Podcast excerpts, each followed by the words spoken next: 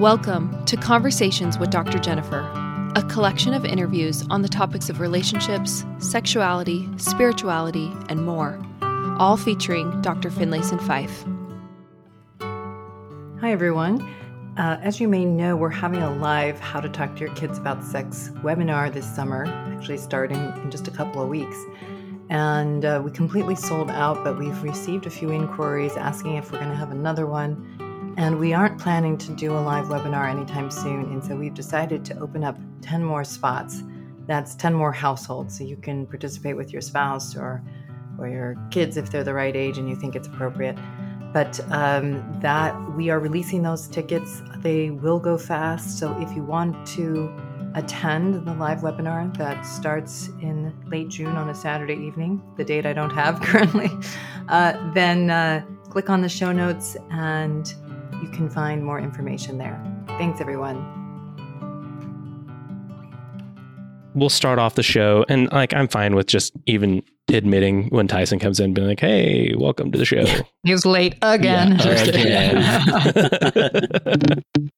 Please rest our strengths to give us strength in our bodies. Hello, and welcome to Bless the Refreshments, where normal people have normal conversations about the gospel, making it way more fun and interesting to be a member of the church. So, I'm not sure how many of you remember way back in episode one when Burgess said he wanted to have an episode about sex, particularly talking about and normalizing sex. Well, he had to wait 56 episodes, but the wait is finally over. We know that talking about sex can be a hard subject to tackle, while tightrope walking the line of sacred and crass. So that's why we're enlisting the help again of Dr. Jennifer Finlayson Fife. She gives us some great advice on how to talk about sex with our significant other, with our kids, and with the youth of the church. Oh, and I should mention that we had some technical difficulties during the episode, and Tyson does join us eventually. Hope you enjoy. We are so happy to have back on the show uh, Dr. Jennifer Finlayson Fife. Today, we've got big stuff to talk about. Uh, mm. and very happy that we have her expertise and her and her experiences. It's a show. It's an episode that Burgess has been waiting for a very long time. With, in fact, in our first episode, he was like, "This is the episode I want to talk about." Sorry, it's taken 54, 55, or is this 56? This is episode 56. So it's taken us a while. So we apologize, but we're, we're very excited to have you, uh, Dr. Jennifer Finlayson Fife on. Um, uh, uh, let's, uh, first I'd like to, let's chat about uh, what you've got going on uh, in terms of programs and where else can we find you and your material? So I do a lot of online teaching. So I have courses for LDS couples and individuals about how to create a better emotional and sexual relationship. So that's really my shtick is helping people really increase their the level of happiness and intimacy in their partnerships. So I have online courses and I also have a podcast called Room for Two where I'm interviewing real couples around the challenges they have in their marriages around sexuality, faith, money, whatever it is. And so you get to listen in on these conversations. The, the couples are anonymous, of course, but but you get to hear my input on how people can really truly see themselves more clearly and make their their marriages better, happier, more peaceful. So that's um, my two big offerings. And you can find me all on finlaysonfife.com. So finlayson-fife.com. And you can see other podcast interviews like this that I have that are there, some blog posts, and things like that. Yeah. Oh, I'm sure we'll talk about uh, your experiences from on Room for Two uh, during uh, this episode. But if anyone, I mean, you, everyone should check it out. It's it's really good. Uh, today, uh, we're going to talk about how to talk about sex. Mm-hmm. Um, and it is I feel like I've got a big mouth, but even for me, it's very hard to talk about. Mm-hmm. I, I, think specifically talking about the subject, not hard for me. But mm. I think oh, talking about it when we involve people, uh, mm-hmm. uh, the people that matter most to us, is, is hard. Yeah, so um, I, would like to, t- to talk or I'd like to chat with you today about um, about you know three separate things on instant instances on how we generally find ourselves talking about sex. One is in our romantic le- relationships, either with our Mhm. spouses or the people we're dating. Um, uh, how do we talk about sex with our kids in- in a Mhm. family or a parental setting? Yeah. And then how do we talk? How do we effectively teach youth uh, about sex and the law of chastity? Mhm. Um, so I asked you last time to solve the problem very quickly. So can you just give us all the answers during the next however long that we can get that? Definitely. Yeah, well, yeah, we have you. Great. yeah. Excellent. Okay. Yes. So wait, are you going to give me at least a starting point? No, no, I'm just kidding. I can offer a starting point. Um, Fine, Burgess, go. before we, we get into the answers, can you kind of tell your story about Sure. why, you know, how did you get to this place now where, you know, tons of Yeah. followers and, and, you know, be, being um, an expert in this, in the subject? That part I don't really know how I got to have so many followers, but but I'll tell you. It's because you're smart and you know what you're talking about. well, when I was younger, I I have to say, I, I mean, I don't I don't think I knew that it was a, a different ability within me, but I definitely was very attuned to relationships and sorting out why some people seemed happy and why some people did not. So I would watch the people in my ward, uh, in my family. I, was just kind of fascinated by the question of relationships and happiness. And then um, I think somewhere in adolescence, I knew I wanted to be a, a therapist, a psychologist, but I didn't know if I was smart enough to do it or if I could break with the cultural mores enough to get a PhD. But I, um, it became clear to me on my mission basically that this is really what I wanted to do and that I felt that I had the clarity within myself to pursue it.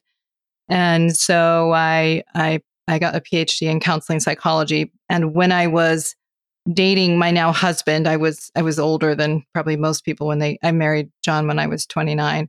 But I was close to getting married, trying to figure out a dissertation topic. And I was asked to teach um, a couple of undergraduate courses on human sexuality. And so I I said yes to it, even though I had no experience. I'm like a, an LDS person teaching on human sexuality, but but that uh, you know I I did it from a kind of cross cultural and historical perspective, so I could kind of have the students think about how different groups have related to the topic of sexuality, and then that really made me start thinking about how have we as Latter Day Saints thought about sexuality and how does it compare I'd steeped myself in a lot of feminism and feminist thinking and trying to understand it and figure out women's place in the world and in the church. I was I cared about those topics from about age four on. but um, you know, so I was doing a lot of thinking, but I also felt like a lot of times feminism or sort of the larger culture had a misunderstanding of conservative religious and sexual traditions and kind of minimized it and didn't see the beauty and the good in it at the same time that I saw a lot of friends who were struggling a lot with sexuality, LDS friends who were getting married and saying, Jennifer, not that great, you know, don't don't get married for it, that's for sure. that kind of thing. And and so I was thinking, you know, we're not necessarily doing so well here either. And so I just started thinking about this is what I want to figure out. I want to figure out, you know, who who in our faith has had wh- which women have actually transitioned happily into marriage who have not why have they not why have they if they have so i that was the focus of my dissertation work and i knew when i was getting my phd that i really wanted to specialize in working with couples but those two just kind of came together and and then when i was i, I was I, I got my degree but then i stayed home for a number of years with the kids and then when i was kind of deciding to open my practice the kids had gotten old enough um, I was interviewed on my dissertation topic, and that kind of went viral in a in a LDS world sense. and uh, you know, and then people started reaching out and asking if I would come and teach or if I'd present, or and so then I started doing my online courses, and you know, just it just kind of grew from there, mostly in response that what I was saying people were resonating with and wanting more input, and so that just it kind of grew from from that. It's been very, very rewarding. I've I've felt so uh, fortunate to to have such meaningful work to do. Why do you think people have have this has Mm-hmm. resonated with members of the church who seem to feel like speaking about sex is very taboo because i mean that's how i Yeah. started following you is that you uh, i don't remember where i st- i found your podcast or at least Mm-hmm. at least a podcast that you were a guest on but it, what you said just spoke to my heart i was like this is exactly what i'm going through this is exactly my Yeah. experience you know how do i how do i get better at talking about this how do i Yeah. get better about expressing my needs and accepting my you know where i'm at uh Yeah. in, my sexuality Well, I, I think one of the reasons why what I speak about resonates is because a lot of us growing up in the church or in our families learn a false idea that sexuality and spirituality are incongruent right and that spiritual sorry that sexuality is a threat to spirituality that as soon as you hit puberty satan now has a pathway right into y- corrupting your soul. And and so a lot of anxiety for men and women right it gets expressed in different ways between men and women. But a lot of anxiety about the fact of being sexual of desires of the body.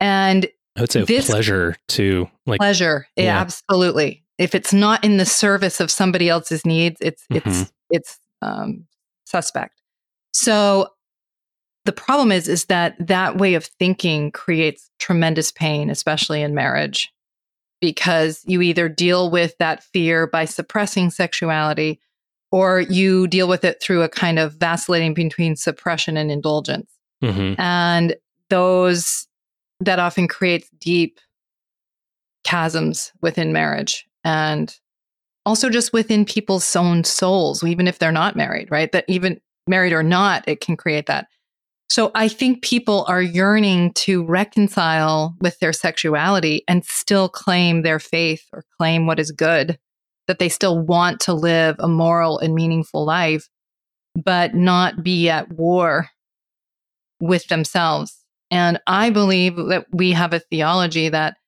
provides for a reconciliation, a deep reconciliation with our embodiment because we believe it's a part of our spiritual development. I'm working on a book right now that's meant for Latter day Saints about basically sexuality as a pathway to spirituality. That we, that the body is a pathway to understanding divinity, to learning how to love and be loved, even through loving sexuality, right? Sexuality in which loving and being loved can actually be a way to deeply understand the beauty, the joy in life, the transcendent, the liminal.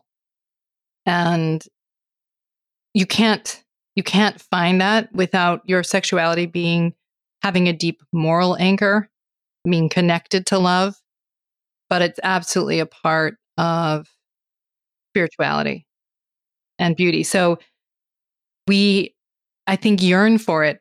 And a lot of Yeah. good people are trying to make sense of it and are looking for some way to. And I think at least some of the things that I say have helped people begin to start putting their experience together in a way that allows them to have their faith and their sexuality. I, I think what you just said really encompassed everything that I think we want to talk about today. But let's Mhm. talk about some of those ways specifically um, within, again, we've talked about lots of different instances in which sexual conversations will help alleviate that anxiety and, and sometimes that shame uh, and the level of taboo-ness, tabooidity. no, I'm pretty sure that's Ta- a word. I'm pretty it's a sure. word, right? so, and why don't we start with romantic relationships? Where do you see uh, couples, um, again, either married or dating? Where do you f- see their conversations about sex falling short? Well, I, I think that what I'd say say is the fundamental problem, and it may not necessarily be related to whether or not people will talk about sex. The fundamental problem is people not being at peace with the fact of their sexual nature. And because they're not reconciled within themselves, they may want sex, but they don't want to really be known sexually Mm, to themselves or the other. So they may want sexual validation or I want you to want me, right. but I don't know if I want to really be exposed, knowable. Because if I'm afraid of this part of myself or I feel like I, you know, need to prove myself in the sexual realm in some way, um, or I need to manage you through my sexuality, that kind Mhm. of thing, p- people are going to have a hard time being intimate sexually Sure. knowable. So, to the degree we can't truly be okay with our sexual nature, we're going to struggle to create intimate relationships. how how would that personality trait, if that's the right way to say it, like how if somebody's struggling with that, with not wanting to to be known, it's probably more subconscious than it is conscious. I'm guessing. Yes. So how would it manifest itself? Like how would somebody recognize that in themselves? One version of it is sexual repression. That's the most obvious form, which is, you know, I've worked with a lot of low desire women, and they often felt, for example, in their adolescence, that this was a dangerous part of them. It was going to make them undesirable to a future mate, that this was going to derail their spirituality. And so, if they were going to be good feminine women, they needed to push this sexuality down. And so, um, that's one form. Is just like i don't want to know this. So i i'll be there for you. I'll serve my husband's needs quote unquote. That's a way of hiding because now it's in the service model. It's a way of earning your keep. You're going to provide the money i'll provide the sex you know and that that becomes like a way to disown your sexuality not claim your eroticism your erotic nature but you know find some way to hide within it. Hmm. Another version is the sexually entitled higher desire person that looks like they're very comfortable with their sexuality because they want to have it all the time, you know, or whatever, Right. or they're constantly on it's on their mind all the time or whatever people may think. But it's it's actually more anxiety based than it is at peace because I'm looking for you to validate me sexually. I'm looking for you, lower desire person, to make me feel okay about myself. And so you may be in pursuit, but it's got a lot more anxiety, fear, and self rejection in it than meets the eye. Mhm. You know, I worked with somebody who was just so focused on his wife's sexual anxiety right. but you know when i actually had him write out a dialogue with god meaning sometimes i have people write dialogues to kind of just see what's operating in their minds the god in his mind was very contemptuous towards his sexuality and he had way more anxiety about sex than his wife did but you wouldn't know it from how focused he was on his wife's struggle to want to be close to him but of course, he was a tough guy to be close to because he was demanding and anxious. And so her low Mhm. desire was in part not wanting to deal with the loads of self rejection and anxiety that were a part of his reality. That's really interesting to me. That seems so fragile. Say more, Burgess. What do you mean? Like, so, So if somebody's that anxious, like this is, um, say the spouse in the relationship wants to bring up, hey, I think we can try like do this better in the bedroom, or I think you know our sex life could improve in this way. That Right. that might be taken as a personal insult. yeah, that's the other thing. So Yeah. it's not just our rejection of our sexuality, but if we ourselves, because sexuality is such a powerful way to be in connection with another person, if we question our own value, we can't handle our sense of self. Well, there's very little room for critique. That is, Right. hey, this isn't working for me. Well, if your sense of self is very fragile, you're going to be highly reactive to that wanting to shut it down, getting defensive, right? Or in there trying to earn that you're the right kind of Right. lover. But but then you're also very anxious and not really in connection with your spouse or yourself, which is you know antithetical to intimacy. It's more a performance than an than an intimate encounter. how does how have you seen people like, it sounds like the first step uh, like our last episode you said uh, the way to suck less as a spouse is self-confrontation right Yes. the same same thing here is where am i at in my acceptance acceptance of my sexuality and where can i go from here after they've after you've seen people kind of self confront, what are what's the next step? What I would maybe say in a couple where there's a lot of anxiety and a lot of reactivity is just to to practice like seeking to understand then be understood. It's a very simple Right. mantra. It's a stephen r. Covey idea which is it's a brilliant idea. Much easier to say than to do. Mhm. right i've sometimes been saying to myself i'm like yeah but i i want to be understood but they're not understanding what I'm saying. Yeah, So in order for them to to have a good input, like they've got to know what I'm thinking about. Right, exactly. for sure. How long do we have to suffer in ignorance while you speak? Yeah. So, um, so it's especially challenging in marriage. It's amazing. You think, okay, well, this is my eternal companion, or this is the you know the love of my life.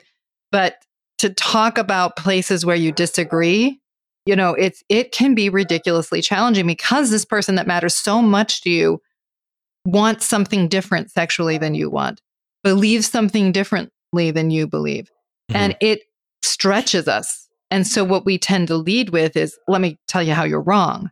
And let me tell you what I want and what I think, because I want my current reality to prevail. We're afraid of the pressure on our sense of reality and self that knowing and loving another will uh, induce. And so we resist it. Yeah. But love is what grows us up. And so, if you want a peaceful marriage, you have to seek to understand. You have Mhm. to think about how does my spouse experience me sexually? Right. Wh- Why does my spouse want or not want the things that they say? How does it make sense from their point of view? And then the really scary idea is how do I, who am, I'm going to look at myself through my spouse's eyes. That can be scary. Okay. Yeah. Because you're Yeah. like, I'm, I don't I'm want not do that- that. Yeah, that can't be the answer, Dr. No. Fife. Can you give us something else? yeah, you're like not that nice and not that sexy. Okay, like exactly.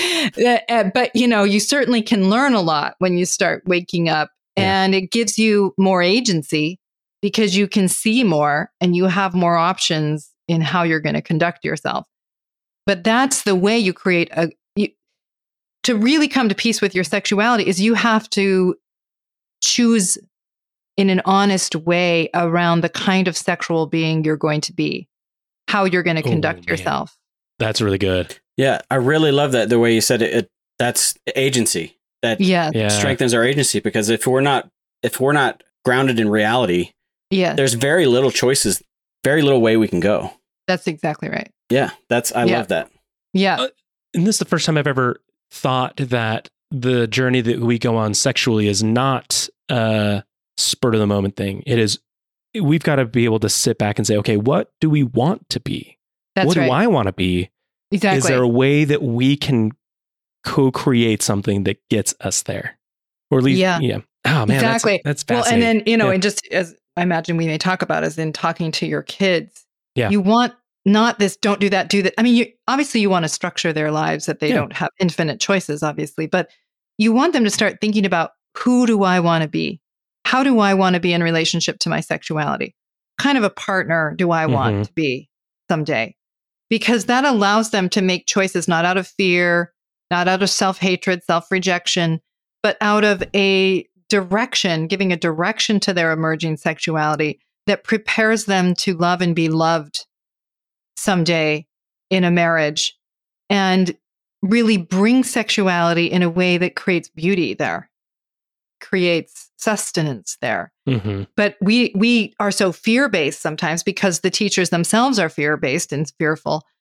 So we're not able to offer better than what we know often but if you know that sexuality is a good thing you're in a position to really offer this is a wonderful gift Right. but what you do with it matters because you can use it to do harm to yourself or others, or you can harness that in a way, harness it as in direct it in a Mhm. way to create a really powerful way to love and be loved.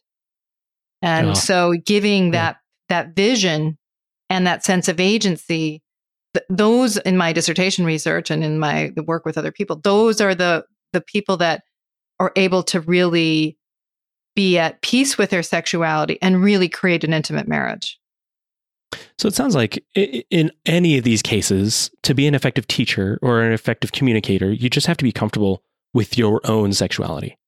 Yeah. Or at least and- that's a good place to start. It's a yes, and what I would say is even in that seeking to understand, just calming yourself down while Mhm. you're seeking to understand, right? Because what's happening, you know, I remember once being in a conflict with my husband years ago and I was just confident that I was absolutely right and he was wrong, but I I I had that seek to understand in my I you know, the great thing about teaching is that you like have to you have to live by the things you teach or at least you feel pressure to. so I was like, okay, well, I'm going to seek to understand his dumb idea and then I'm going to explain. Let me understand this so I can disprove it. Boom. right. So I just settled myself down because I was like, no, he doesn't. And I, I was genuine. I really thought he misunderstood me and what was Mhm. going on in the moment. And so I just calmed down and I just listened to what he was saying.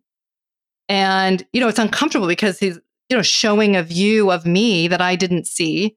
Mhm. and an experience that he's having that I couldn't see. And so as I'm seeking to understand, it's changing my view of myself and the situation honestly. Not because I needed him to think I was listening, but because I was listening and it was changing my view of what's true. And so when he so it's uncomfortable. I guess my point is it's uncomfortable. The desire to refute is high to Right. protect your own ego. So when he finished Oh, his idea, That's so good. yeah. Yeah. Then I was like, Yeah. it's, now it was my turn, and I'm like, you're right. You're absolutely right. I'm sorry because I could just see it. It was like, oh my gosh, he's absolutely right. And I, th- that was a gift to myself. I mean, to him, maybe because I wasn't going to fight him on the truth, but to myself because I could see myself better Mhm. and see the negative impact I could have in my blindness. A- again, it sounds like again we we we know that anxiety is the thing, and it sounds like kids. It seems like kids can really pick up on things that we're uncomfortable talking about. Yes, for sure. and they really program it within themselves to almost mirror that anxiety if we have it. yes. So as you prep to talk about kids about your your own kids about sex, I don't know where do you, where do you start? Well, you know, I, I teach a how to talk to your kids about sex course, right? And I Yeah. start at birth um, uh, up till 18. Then you probably should stop talking about it. but I'm kind of kidding. But, but, but really, the work is not the day before they get married. Right. It's Yeah. just not. It's, not a it- checklist of things. I no, talk it- about that? Okay, talk about it- that. Actually, I had a friend. it's a way of being with your kids. And Yeah. it's understanding yourself to be a mentor while understanding that kids, parents, and sex don't mix easily and, sh- and for good reason. Mhm. So that is It's naturally say- uncomfortable. it, it's actually Yeah. exactly right. It's it's uncomfortable for a reason, but you still have a job to do. And the younger your kids are, the more able you are to download some messages that really matter. Now, while I think it's good to have conversations because not having them is its own meaning, the most important thing is for you to truly be okay with your sexual nature and your kid's sexual nature. Because if they can track that, you know, 90% of the battle has been achieved. Because they're not walking around afraid of their embodiment and their Mhm. capacity for pleasure and their sensuality. They just already understand that it's an acceptable part of being human and that they're beloved, right? By God, by their parents, that it's okay, right? Now that you still, you know, how you relate to it matters, how you, that, but that's all kind of just secondary hmm because when people are not at peace with their sexuality, that's when they're looking at porn, having premarital sex, making poor choices around sexuality because they're in an anxious relationship with their embodied reality. Can you expand on that? Like, Yeah. not especially the real the reality part. Yeah. Yeah, and, and how uh, sexual indulgence and like that. that so that's let, really us good. just if you like grew let's just take the maybe the ideal version of it if you grow up in your family and you know that your parents are comfortable meaning sexuality is comfortable enough that people aren't necessarily talking about it a lot because you know mom and dad like each other you Mhm. see mom and dad kiss each other dad touches mom she doesn't pull away that they like each other your mom and dad kiss you easily, right? Pick you up, hug you, love you. They're they're at peace in their bodies. Mom doesn't mind being attractive. She's not trying to cover herself up. She's not working it either because she's not, you know, trying to seduce the neighborhood. She's just comfortable in Making her a sex. lot of assumptions there. I'm just kidding. no, she's just Oh, she's just comfortable being Yeah. attractive or a sexual being, and Yeah. you can, and kids can map that. They don't may not Mhm. have language for it. They just can tell, which is very different if mom and dad dislike each other, are anxious about sexuality, are afraid every time something comes on TV. You know that they're trying to turn it off, trying to. It just it just transmits a ton of anxiety around sexuality. And so that makes it very hard for kids to make sense of it because their fear is highly connected to just trying to understand this aspect of being human. And so the fear is really undermining of a, of a healthy integration. Hmm. It's, and you know, it's helpful for people sometimes when I talk about it in terms of food, right? If you grow up in a Right. home where your parents just naturally are feeding you healthy food, nobody's freaking out about dessert or weight or like getting really worried about, you know, food. They're just do, relating to food in a way that blesses your life, makes you healthy, offers some pleasure, but isn't a coping strategy, isn't something you're going to in excess. It just makes your life richer. Well, you're much less likely to have an eating disorder or have some kind of compulsive reality because there's just not anxiety around it. You've learned already how to relate to it in a way that makes your life better. If, on the other hand, you have parents who are focused on weight all the time as a measure of the person themselves, anxious about, you know, calories and food and overeating and then dieting and all that. There's just so much, it's so fraught that one sense of self is deeply connected to food and weight.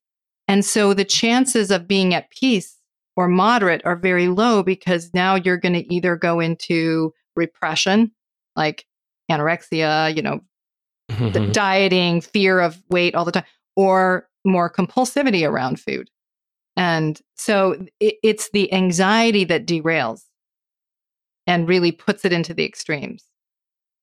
So if you Hmm. can say, like, you're, if you can live, my sexuality is good, your sexuality is good to your children, you're living it more than anything else, right? They can feel it. Right. If they're playing Right, with their, right. you know, themselves in the bathtub and you're, if you're freaking out, you know, that's just a whole message in and of itself. Where if you're just, yeah, like, of course, my child is figuring themselves out. That doesn't make them an evil child. Of course. Right. makes Yeah. them a Yeah. child, right? But for some people that they're like, oh, if I let this go on, next thing you know, he's going to be pedophile or something, you know. So parents can get very, very afraid.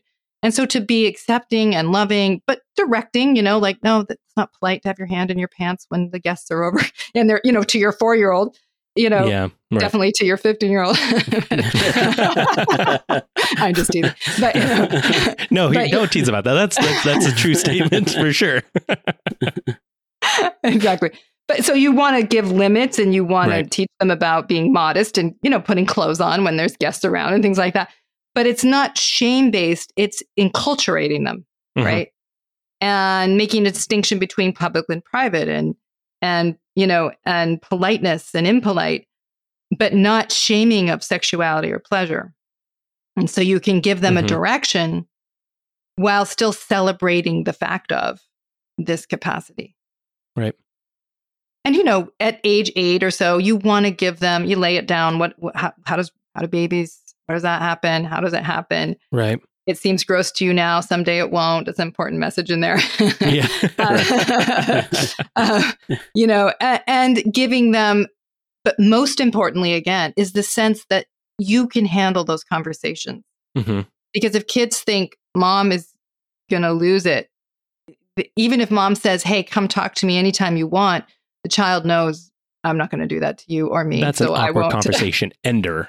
yes, That right. So- not an actual invitation for sure. yeah, if if the if the parent is anxious, if the Yeah. parent's pretty matter of fact and yeah, this is it, and it's a really good thing, and someday you'll you'll understand better why it's such a good thing, but it's a lovely gift, and you mean it. Well, they can feel it, and they can see like, okay, mom, dad can handle these conversations. And so and so you're you're a resource to them and helping them to it's a, it's fundamental to self-acceptance but also to being able to make good choices because they're not then in their adolescence trying to prove that they're cool uh, you know or acceptable or trying to get someone to like them through their sexuality because they they're already operating in a basic self-acceptance Mm-hmm. and so they're not pulled into those that need to make themselves okay through their sexuality What are some age appropriate topics? Like, how do we talk to a three year old versus an eight year old versus a 12 year old versus a 16 year old? yeah but so like a 3-year-old you know naming body parts Right. right a basic you know your body belongs to you you know there's a Mhm. simple children's book that's actually called that which i really like it's just about you know your body is yours it's a gift to you and you get to decide who touches it right? And like really giving a sense of this is mine. And so it's a simple concept but it's actually a very protective concept for kids especially just um, really granting that sense to them because it's a way of helping them not be um, have any if they understand that concept they're more able to talk to you if somebody is not is violating that sense for themselves. So it's just a, a a beginning concept that's really important when a child is eight it's a good time to give them the basics of what sexuality is what certain words mean what words they may you know eight to ten what words they may be hearing in the culture at large you know what they mean they can Mhm. just have a way of making sense of it it's also a good time to be downloading your values to your kids and also helping them start to think about what values are maybe out in you know on television and commercials and social media. Oh, yeah. what are Mhm. some of those messages and allowing them to process them with your help? When they're age 12 that's a really good time to be you know facilitating those conversations. What do you think about the fact that your friend is doing that? You know do, what do you make of that? Or what do you make of the lyrics of that song? It's like you're not telling them everything but you're facilitating them starting to think through the messages that are there and determining their own mind not just being passive recipients but but consumers like scrutinizing consumers of those Mhm. messages you're also helping them at age 12 to start to think about how they want to be in relationship to their sexuality what is to honor themselves what they want to create through it Right. what they want to protect for themselves. And especially when it's not being defined by pressures, peer pressures, and so on, because peers will become progressively more important Mhm. it to them, is helping them have more of that kind of internal decision. And at 16, you know, you you want to you you want to start allowing your kids to have more and more autonomy and more and more Right. freedom because they are going to leave hopefully, right, at 18. But Right. that you're so you're still protective of some boundaries, right? Of when they're going to date, when they can, you know, how much time they can spend out with friends, how late. Those kind of things are helpful because you don't want to give more autonomy than a child can handle in a way that y- your kids are going to make mistakes. You they need to make mistakes. Uh-huh. You just want to ideally keep the boundaries contained enough that they can make mistakes that don't hurt them too much, but learning who they are in the process. Mhm. Um, and so it's at 16, you're you're maybe managing those boundaries, and you're there more as a consultant than you are, you know, trying to micromanage or, you know, try to get them to. You're not going to be talking to them like you did when they're eight. At that point, they have, they know a lot more. They have a lot more autonomy and want a lot more autonomy. They're still listening to you. They will act like they're not, but they still are. I had, It's always a a good reminder for sure. I have a friend who um, whose son got in trouble, like stayed out past curfew or something like that, and so the punishment was that she needed to drive him everywhere. He couldn't couldn't drive for a month or two weeks or something. I don't know. Mhm. So this was when I was doing the Ask a Mormon Sex Therapist series, and so she was like, "Well, we're just gonna." I think she was a little bit worried about decisions he might be making on that front, and so she says, "Well, I, I'm driving. I get to decide what we listen to." So she just starts putting in these recordings, and at first he's like, "Oh my gosh! Like I cannot believe." And then you know, after a couple drives, if you, he's he's he's not complaining. He's just kind of listening quietly, and then after I guess a couple of weeks or whatever, she's like, you know, we can we can listen to what you want at this point, and he's like, no, yeah, go go ahead. You, we can listen to that more. so, so the I won't like is, it, but it'll be fine. Yeah, exactly. That's the point, awesome. The point being, like, he's going to act a little like I don't care, but yeah. he is listening, is looking. Our kids are looking still for yeah. our values and our understanding, but they want autonomy too. What you're saying, I think it really just comes back to uh, this idea of agency, like you were talking about at the beginning. If if we are fear based and talking to our kids fear based, it's yeah. almost because we're trying to control their reality. That's right. You know, That's so if we, right. you know, the way that you kind of laid it out right there, it there's so much, you know, the boundaries that we set aren't controlling boundaries. They're just just showing them, hey, this is too far. Yeah. Um, and That's but right. then within those boundaries, they get to kind of build their own Sense reality through it. Yeah. Exactly. Exactly. The boundaries are not about your fear and wanting to control them. The boundaries are to facilitate their development and their deeper trust in themselves and them being able to live true to the best in themselves. That the boundaries are there to protect that, but that you respect their agency and you're facilitating their agency. Because when people are living out the rules of their sexuality in an obedience frame and an external locus of control, they do poorly like the women in my right. dissertation, when they had it internal, they're like, look, the law of chastity matters to me because I want to be in a committed, loving relationship. So I'm going to be very conservative in my dating relationships. I'm going to be careful, you know, but that was because it was in line with their own values. Right. Women that I interviewed who had this sense that their bishop, you know, wanted it, God wanted it, but not God in a like a sense of God being my higher self or a reflection of my highest self, but this kind of punitive God. Yeah, um, an authority or, figure. Yeah, or like that, you know, I'm not going to be desirable to a future husband. That oh. external locus of control made it so that they were much less able to actually choose for themselves and were much more vulnerable to coercion and pressure to do things that they didn't even want to do, but trying to kind of earn a self through it. And so right. that internal locus is really, really important. Intrinsic motivation versus extrinsic motivation. That's right. Extrinsic motivation. Ooh, yep. that's that's really good. I, I wanted to ask a question. It's so I think it's very different between boys and girls. We all have mm-hmm. daughters, mm-hmm. Um, and so it, are there tips to to teach the difference? Like, how do we teach boys to how do we teach girls? Are there certain are there question. different things that sure. like we need to be sensitive of? Um, mm-hmm. Or are there different strategies? And obviously, this is general. Everybody's going to be different. But like, mm-hmm. is there are there general ways um, that fathers can can teach daughters? You know, mm-hmm. ch- even church leaders can teach young women versus young men. Uh, one thing I would say is that there is good research that shows the better the quality of the relationship between the father and the daughter, the slower she is to have her first intercourse. So, meaning that the more likely she is to wait until she's older and it's really a choice. So that is she trusts in masculine love. Okay. okay. It doesn't feel she has to earn it. If she feels masculine love is something that must be earned, that really sets women up to kind of use sexuality as a way to be desired or safe or enough. And you just never want to give people that idea. And we give that culturally all the time to women. Be pure, be desirable, don't screw it up. So some man will want you someday.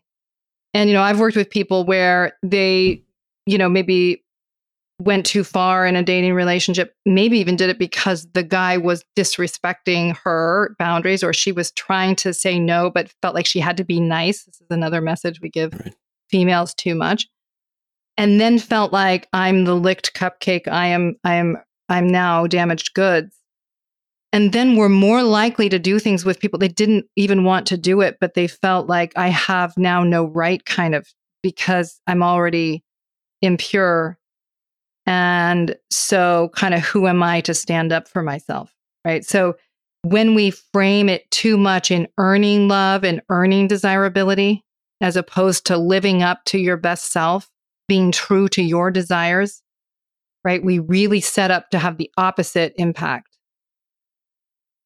The, uh, the other thing I would say is like in teaching, so modesty is a great concept, meaning modesty is a great thing, actually. It's a, it's a way of preserving sexuality.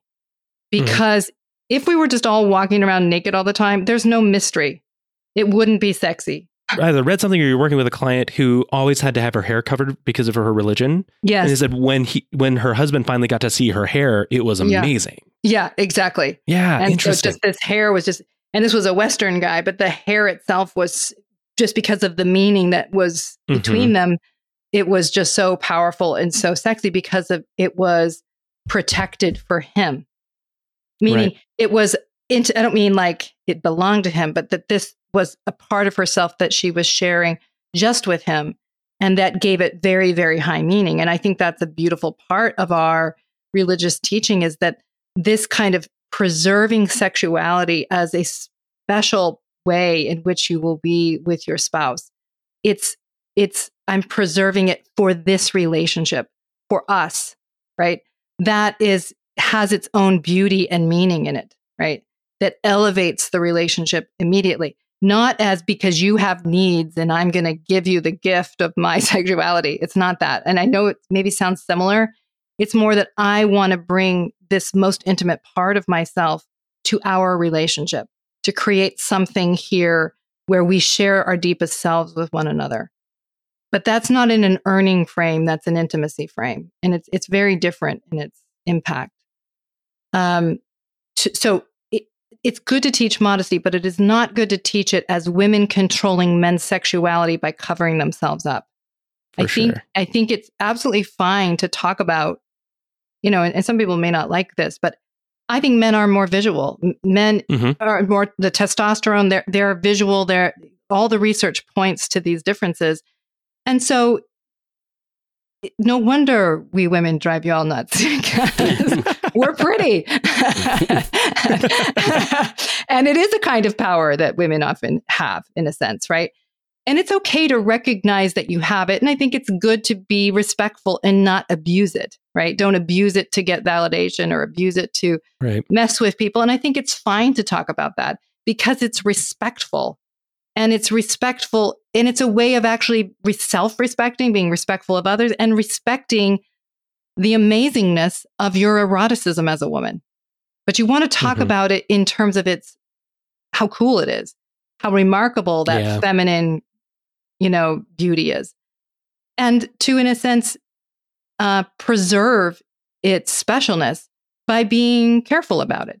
But it's not a shaming message and it's not a, you know, don't do this to the men. Because as soon as you say you're you're you have to help the men who are barely handling it themselves, you Right. have set up a meaning that men are not trustworthy. That you're half responsible for their sexuality. And that meaning in marriage destroys intimacy. If you're really going to be a desirable man, you've got to be able to handle your sexuality in ways Right. that are trustworthy. And Mhm. that's got to be fully on you as a man, right? Yep. And so you want to talk to men not like, you know, they're that they can't handle themselves because we do teach men that that sort of their sexuality is bigger than they are. And that's like tying people's hands behind their back and telling them to you know, it's just a very debilitating message rather than this is a powerful part of you. But you ultimately are the driver and the chooser and how you choose is going to accrue to your strength and your peace or it's going to erode it. And so you owe it to yourself to choose wisely, not because these sexual urges are bad, but because you want to relate to it in a way that accrues to your peace of mind and your ability to handle who you are as a man. So we the, the the dependency stuff is where we really mess up people uh, people's ability to be in an intimate partnership. Going back to agency as well, right? Yeah, exactly. So I, I really just wanted to know what it felt like to be like Burgess and not say anything for the first half of the episode, and then pop in at the end with uh, with the saving grace of uh, of wisdom. I don't have any wisdom, but I mean, Well, if there's anyone who's going to give I've us never done that. saving grace of wisdom, it's going to be Dr. Finlayson Fife, and then Tyson, and then Burgess, and then me. So I, I get that. Tyson, now that you're with us, do you want to? We have maybe time for like a real quick question. Do you want to give us? Do you want to take? Do you, is there any one question you've been dying to talk about in terms of teaching the law of chastity to to teenagers? I think I would wreck the episode if I asked any questions at this point. So, You're good. One one last thing before you go. What's your f- what? It's like. What is one doctrine that you feel like supports a sex positive message in our church and in our faith? Just the idea that embodiment, that we have parents in heaven that are embodied, right? And mm-hmm. that we need embodiment for spiritual progression, right? So Right. a lot of Christian traditions think of the body as a maybe a necessary evil or an impediment to spirituality.